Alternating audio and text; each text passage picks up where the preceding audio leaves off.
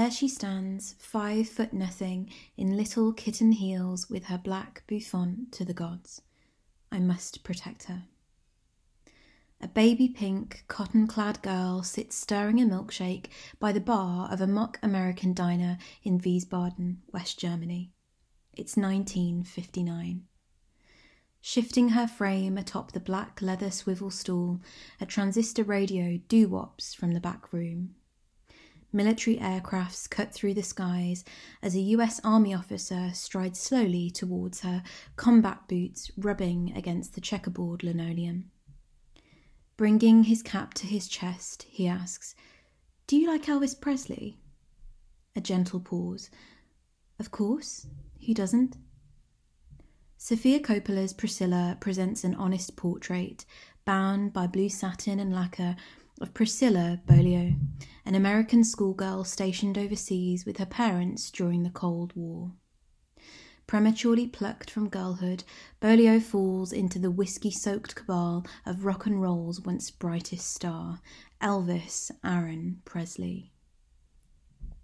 Coppola, lauded for her melancholic vignettes of adolescence, perfumed with the pastel plastic fixtures of white girlhood, the Virgin Suicides, Lost in Translation, and Marie Antoinette, to name a few marks a directorial pivot through depicting the early life of actress and entrepreneur Priscilla Presley.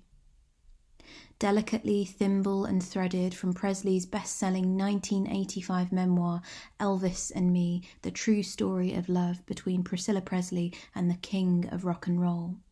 The depiction of Presley's earlier years, of which was overseen by Presley as executive producer, unfolds in a distinctly restrained fashion sitting softly in stark contrast to Baz Luhrmann's gunmetal glitter bomb Elvis. Priscilla opens plush and pastel, Elnet emanating from the screen as Beaulieu teases her beehive, making herself up as muse. As the film delicately unfolds, succumbing to the clutches of Elvis and his handlers, Priscilla shreds any semblance of identity and transforms into the other. Blue eyes obscured by black liner and lashes, she cannot cry. Within Priscilla, Coppola gently lifts the veil of celebrity deification and allows us to look beyond the satin lined velvet curtain. All that glitters certainly isn't gold, as Coppola, aided by cinematographer Philippe Le Sourd, permeates Priscilla with a subtle dullness, all colour drained from her world in spite of the orange Memphis sun beaming down upon Graceland, all baby pinks and duck egg blues are softly flattened and subdued. There is no gloss, glimmer, or acrylic shimmer within Priscilla, but only the stark reality of a young girl bound by the trappings of the post war patriarchal family structure. The narrative of Elvis and Priscilla's romance has, historically, been adored by Elvis aficionados and classic Hollywood lovers alike, and only within recent years has their power dynamic re entered the public consciousness and experienced deserved disapproval. The problematic nature of this dynamic is articulated with meticulous poise through the casting of breakout star Kaylee Spaeny as Priscilla, alongside Euphoria's Jacob Elordi as Elvis. Spaeny's portrayal of Priscilla is that of a wide eyed girl, meek and mild, finding her way through the world amidst her isolation in Europe, away from her friends and all that is familiar. Bright and barefaced, Spaeny maintains the presence throughout of a vulnerable teenage girl in search of affection. Elordi, unceremoniously introduced within the latter half of the first act, legs spread upon the couch in a dimly lit lounge, clouds of cigar smoke wading through the stale air. Remains a looming, possessive presence on screen, aided by his towering six foot five frame. Contrary to Austin Butler's fiery invocation of Presley in Elvis, Elordi's interpretation feels distinctly stripped back, devoid of ritualistic practice.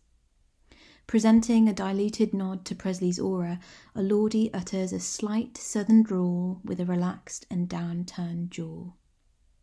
Within those first scenes, dear reader, I found myself, in some ways, strangely pining for their relationship, for I saw myself within her saddle shoes.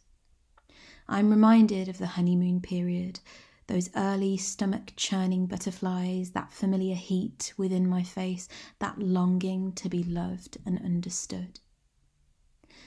At its core, Priscilla presents a distinct separation from the glorified sensationalism of Elvis, as its script is carefully sewn together from Presley's own words. Priscilla puts to rest the deification of Elvis as the eternal king of rock and roll and, instead, presents him as a flawed, feeble human being.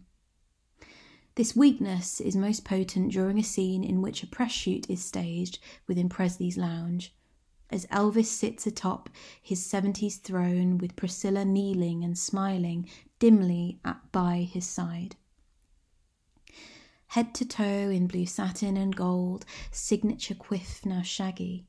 Elvis repositions his gaudy aviators to emanate an essence of cool. Quietly writhing within his seat, he appears to be a caricature.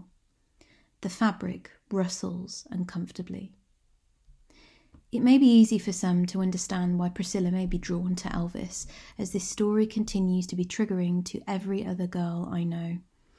An older man tells me he loves me, he thinks I'm special, different, older than my years, so it must be true. He could never lie to me, could he? Priscilla illustrates Elvis as a man of 24, utilizing his power and influence to pursue Priscilla with steady urgency, to pull her into his orbit for better or for worse. There is no no in Presley's worldview. Coppola's framing of Spaeny and Elordi's shared scenes only heightens the disparity within their age difference.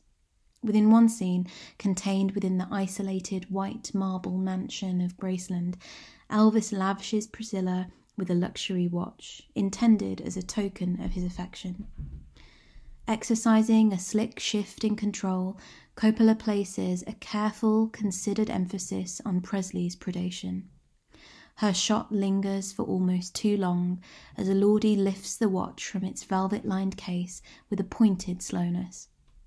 His expansive hands hover and wrap around Spaeny's wrist in silence, casting a shadow across her skin. We see this pattern reoccur throughout Priscilla as Elvis lavishes love bombs and laments her with plentiful gifts a watch, a dog, an entire wardrobe, only to remain absent for months at a time. Stood still in the centre of an untouched lounge, white couches prim and pristine, Priscilla checks her watch and looks out the window. The more I look beyond the beehive and view the historical context which surrounds it all, all that old Hollywood ephemera, the more my love and understanding of that culture has opened up in a nuanced way.